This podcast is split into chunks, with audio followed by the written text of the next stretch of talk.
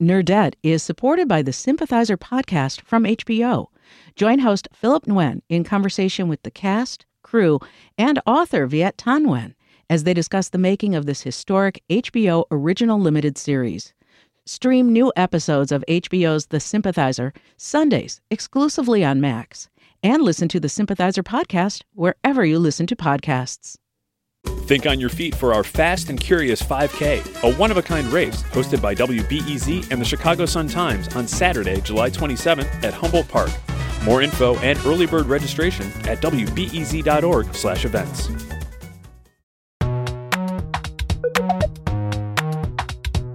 From WBEZ Chicago, this is Nerdette. I'm Greta Johnson. We did it. We made it to another weekend. Coming up, comedian Aparna Nancherla talks about her new memoir, Unreliable Narrator, which is about imposter syndrome, among many other things.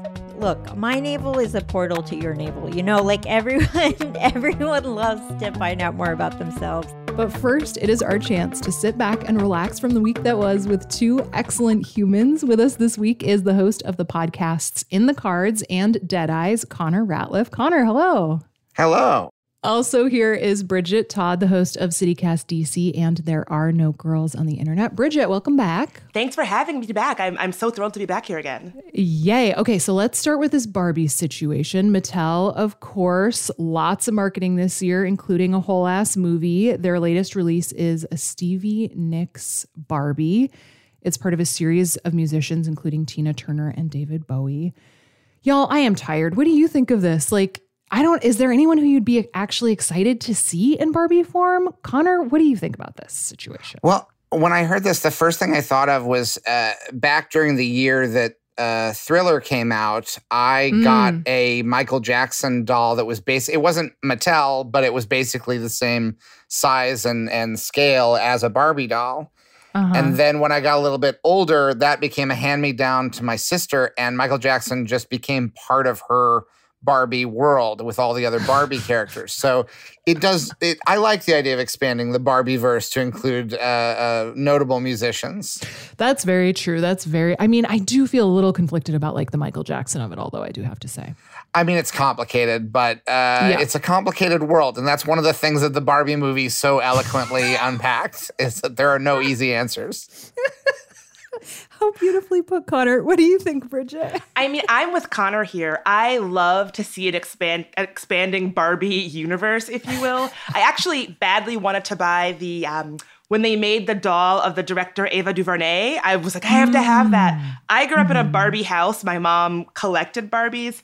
Oh, I, wow. I I love Stevie Nicks. The one thing I will say about this Barbie doll is that when I saw a picture of it, I wouldn't have clocked it as a Stevie Nicks Barbie. I'm curious mm. what y'all hmm. think, but I don't know. I love Stevie Nicks. I love Fleetwood Mac. I think she has an ethereal, witchy, delightfully messy witchy. quality about her, and I don't feel like a yeah. Barbie doll can adequately represent that. That's fair. I mean, I do think so. the The clothes she's wearing are essentially from the Rumours album cover. She's got the bell sleeves. You know, mm-hmm. um, I, I, wouldn't mind seeing a Tusk era Stevie Nicks Barbie doll if we're gonna if we're get, getting into the albums and the eras. Yeah, I, I I like the idea of there being a great many Stevie Nicks Barbie variants to the point where you could, your whole collection could just be Stevie Nicks. There's just like dozens of Stevie Nickses. yeah. I do yeah. kind of love that. It seems like she'd be pretty stoked about that too, oddly enough. Um, okay, so the next story I want to talk about is horrific. It's about bed bugs in Paris. The NPR story about this used the phrase blood sucking bed bugs, which, like, I just don't need in my life. Uh, they are all over France, including public transit. They're at the airport. Officials are calling this a public health issue. Of course, also Paris Fashion Week just wrapped up. So the cut is predicting some French bed bugs in New York. Uh, Connor, you're in New York. How do you feel? I mean, I fortunately knock wood uh, uh, and and hope that the wood isn't already infested with bed bugs. um, uh, I, I I really I really hope that New York doesn't have a, a, a, new wave of bed bugs. I anyone that I know who's ever been infested uh, is, is, still traumatized by it. You know, uh, yeah.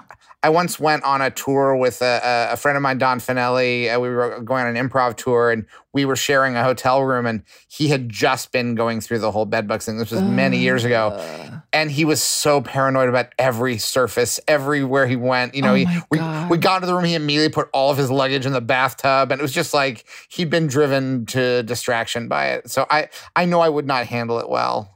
I, I- hope that they're wrong. I hope that fa- that is not what uh, Fashion Week uh, uh, is main trend is this year.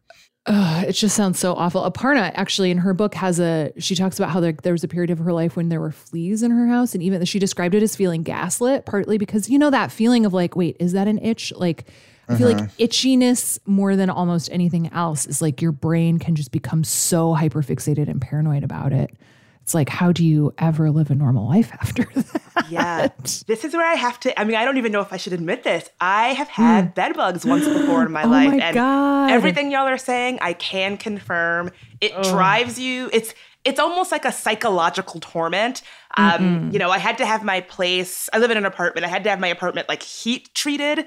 Uh, it was and yeah, I, I when I travel, the first thing I do is I I check the bed. I would never oh have a fabric headboard, but at least like I will say this, I am I almost feel a bit lucky that I had them when I did because back in the day, if you had bed bugs, you basically had to like leave town in shame. At least we have treatments today, like it, but it used to be like 15 years ago, who got bed bugs, it was like a like a social stigma, and you had to be very ashamed. Oh my God, that's really funny. Well, the thing about like this NPR article uses the phrase um, like insecticide resistant, which I find deeply alarming. Oh God.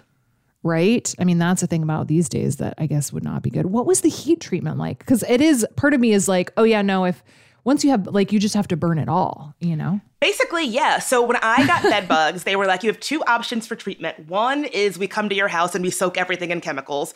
Two is you leave your house for, I think, 48 hours and we heat your entire home to a, a, a heat that is like, I guess bed bugs were not supposed to be able to live. I, this was a couple years ago, so I don't know if maybe these they're making bed bugs different, and now they'd be just like chilling. They'd be having a nice tropical vacation when you came back. Um, but it did, it did work, and like when when I tell you, like it changes you. You for months after, if like a tissue touched my leg, I'm like bed bug. You know, mm-hmm. it's like you you you can never mm-hmm. relax again in mm-hmm. your own home. Oh my God. So so you still would say you are not fully recovered. Is that a fair assessment? That is fair. I mean, I still just just like Connor's friend when I I still, you know, I still carry the legacy of that of that bed bug trauma. but something I do want to add to make sure make sure to add in this conversation, having bed bugs does not mean that you're dirty. It does not mean that you're like I, I think that like there is a stigma that like oh if you're have bed bugs you're dirty. They had them at like Bergdorf Goodman in New York, right? Like they they can wind up in like really fancy places. They can be anywhere. No one is safe. It could be a sign that you're very fancy. yes. Well, especially, you know, you have Les Bedbug Françaises. I mean, how cool is that? I wonder right? if French bedbugs are, you know, like more refined. They're judging what you wear. They're smoking cigarettes. Mm-hmm. they don't shave their armpits for sure. Yes. Okay, so the last story I want to talk with y'all about is um, actually from a woman in the Chicago area who is 104 years old and she skydived this week. Skydove, I don't know. It makes her the oldest person to jump out of an airplane with a parachute. I don't think I would ever want to do this. Bridget, you are you like slightly more inclined? I'm a little inclined. I think when I really got up there, I think I'd be that person that can't make the jump and has to t- sadly fly back down without jumping. I think once I was really up there, I don't think I could actually make the jump. Oh my gosh. So Connor, is there something that you have thought about like if you did make it to even 100, like is there a thing you would want to do to to celebrate that that wouldn't involve jumping out of an airplane? Oh, I don't know. When I think about trying to be that old, uh, right? I, I, autom- I'm already so tired. I just think I want to do something ni- nice and relaxing, something peaceful. I, I Maybe can't, sleep forever. yeah, I can't imagine that jumping out of a, an airplane would be any more pleasurable than like fighting an alligator. You know, just like it just sounds horrible to me. Yeah, I think it sounds really bad too.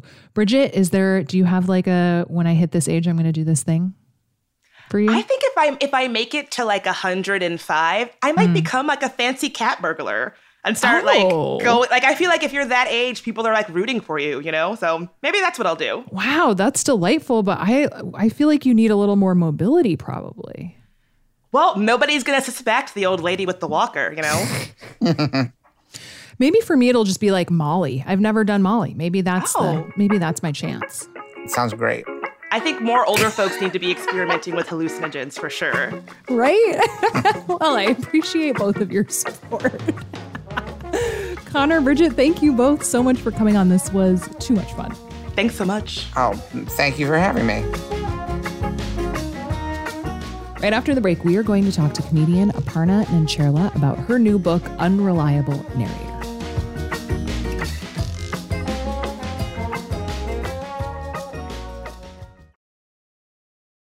Nerdette is supported by the Sympathizer podcast from HBO.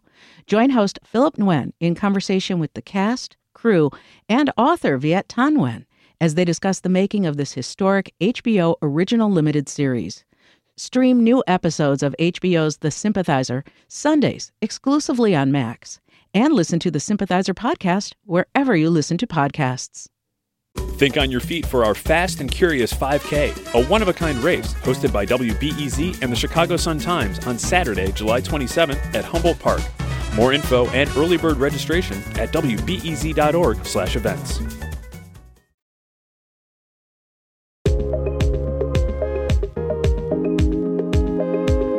Our next guest is comedian, TV writer, actor, podcast host, and now author Aparna Nancherla. Her new book is called Unreliable Narrator.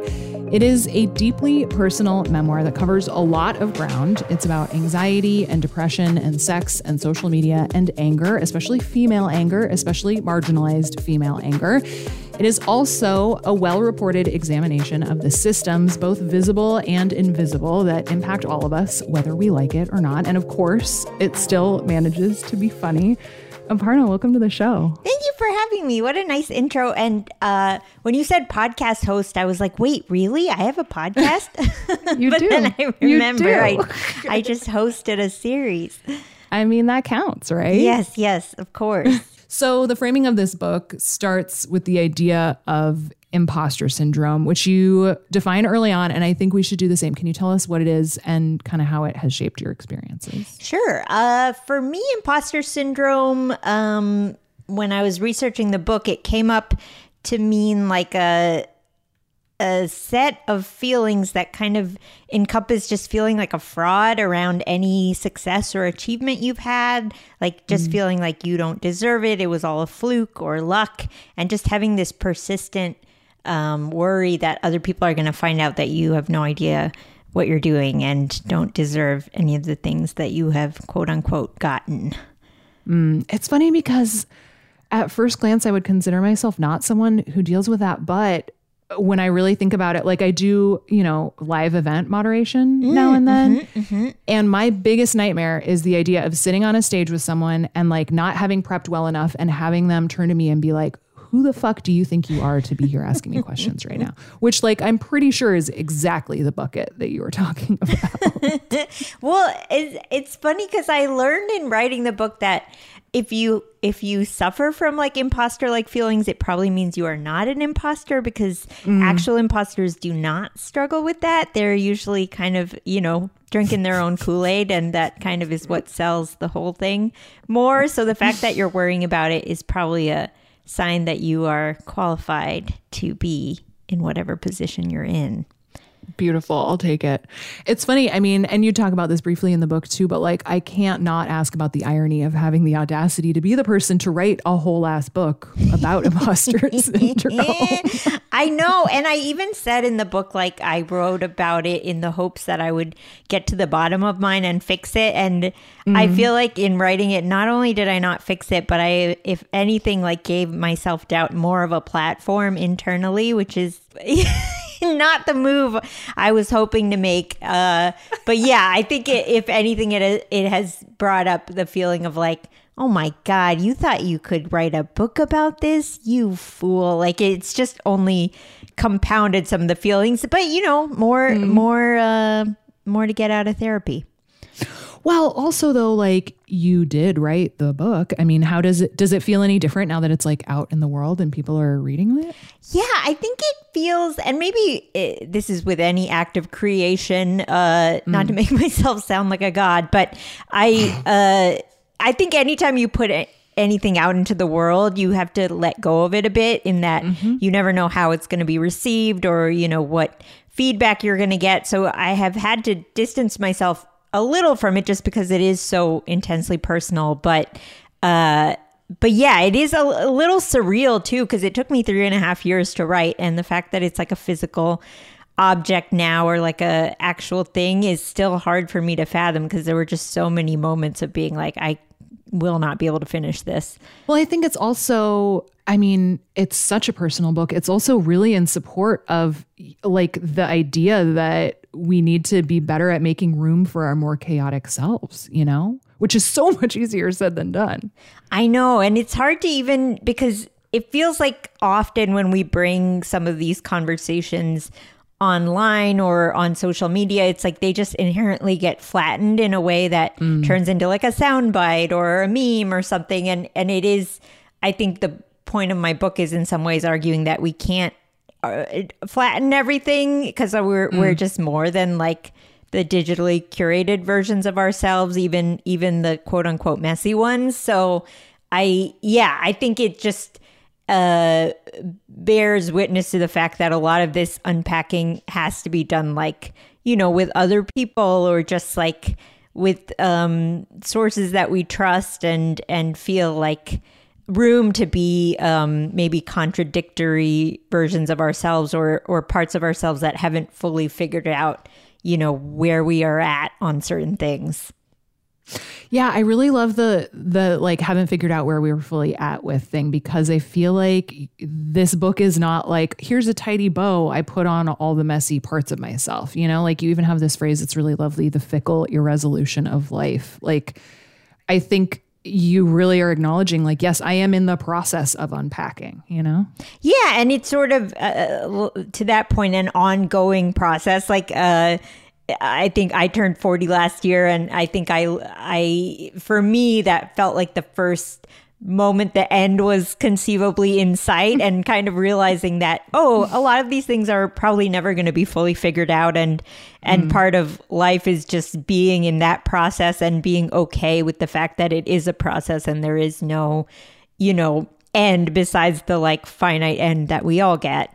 Um and being okay with that kind of being like well, yeah we're all we're all kind of these weird mobius strips that never quite like make sense like we kind of get lost in our own uh yeah path Yeah, I think it's it's it's beautiful. I think it can be really frustrating at times, of course, too. But I think there's something really lovely about about what you've come up with here. You know. Oh, thank you. I mean, I, I, as someone who li- lives very much in my own head, it, it's like so nice to just hear anyone resonating with it because I think that is part of the reason I like to write and and put myself out into the world is just to remember that other people are maybe having very similar experiences and I'm just not seeing it because I'm too lost in my own yeah journey and and remembering that we're all kind of like at these different way stations in our own journeys and like finding where those intersect with each other. Yeah, totally. I think one thing that really spoke to me in your book was the idea of like how difficult it can be to listen to your gut and to follow your intuition when you're also dealing with depression and anxiety. Because it's like, you know, it's like, is this my, is this the weird brain telling me this stuff or can I trust my gut with this?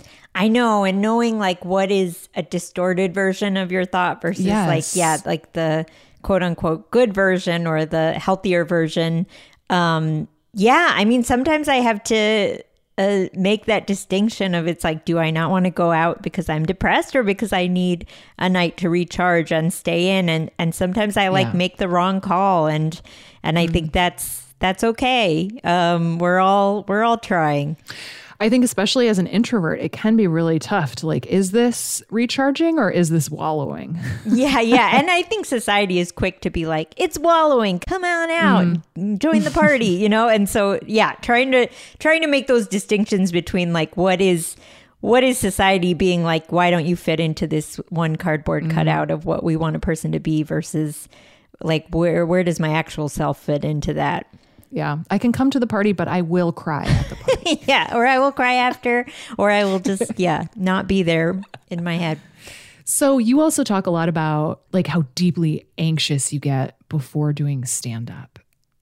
And I would love to talk a little bit more if you're up for it about like why you still do it.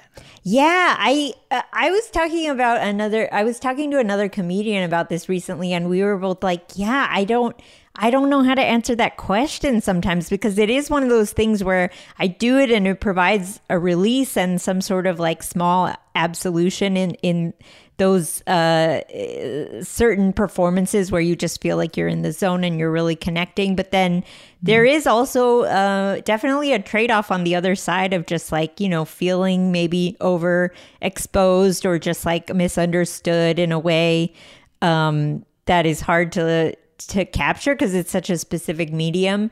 Um, but yeah, I, I don't know. I don't know if it's like that high everyone talks about where you're just like always chasing it but but i think it does offer me some kind of catharsis in in doing it that i find hard to access in other parts of my life I have said this on Nerdette before, but one thing I sort of like half fantasize about is just like working at the post office. oh and, like, yeah like having a chill ass nine to five where I like, you know, some, spend some time outside, deliver mail, and then like once the clock, once I clock out, I don't have to think about my job at all until I show up the next day again, you know, which is like, of course, never going to happen in journalism. what is there like a chill ass job like that that you daydream about now and then? Oh yeah, my uh, I think my go to like backup fantasy is like moving to a small town and working at a bookstore. And and I have to like not let myself get you know fill in too many more details after that because then it will quickly be like oh yeah and then you'll go home and you'll be like but what's the point of all of this? And like you'll still have the same brain. So you could never escape that. But but yeah like the idea of it is so idyllic to me of just yeah like very like i don't know rom-com little bookstore small town mm. So I mentioned, I mean, you did a fair amount of reporting through this book. Is was there like I'm curious if there was a particular takeaway that you found particular particularly surprising over the course of writing it? Yeah, I mean, I I that's so nice of you to call it reporting because I I I tell people I wrote like basically a book of like journalism fan fiction where it's just like I like the books of essays I love are all like, you know, your Jia Tolentinos and like your your like actual reporter and like you know, essay writers and then I was just like this is my version, you know, my like 50 shades of gray to their twilight or whatever. Um so that's very kind of you to say but yeah i feel like in the end i was just like really leaning into to my undergraduate psych major which is just eh, like oh i like psychology because it's um, secretly just a way to study yourself. So all the all the facts and figures were just in service of me further gazing into my navel I mean, I don't know though. I still think people are going to get stuff out of it. Yeah, I mean, I mean, look, my navel is a portal to your navel. You know, like everyone, everyone loves to find out more about themselves, and sometimes the best way to do that is through reading about other people. Weirdly enough. Aparna, thank you so much for coming on. This was a really delightful conversation. Oh my gosh, thank you for having me. What what a pleasure.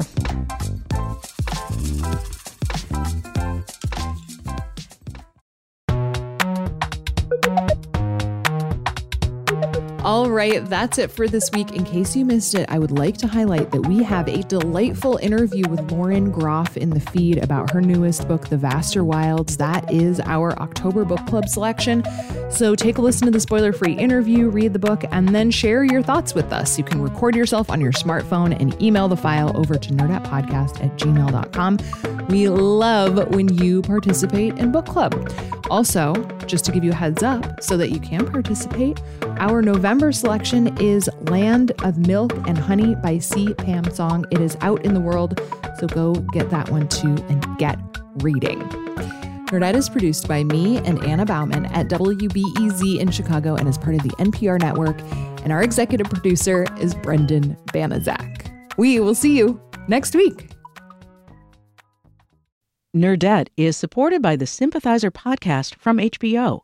Join host Philip Nguyen in conversation with the cast, crew, and author Viet Thanh Nguyen as they discuss the making of this historic HBO original limited series. Stream new episodes of HBO's The Sympathizer Sundays exclusively on Max and listen to the Sympathizer podcast wherever you listen to podcasts.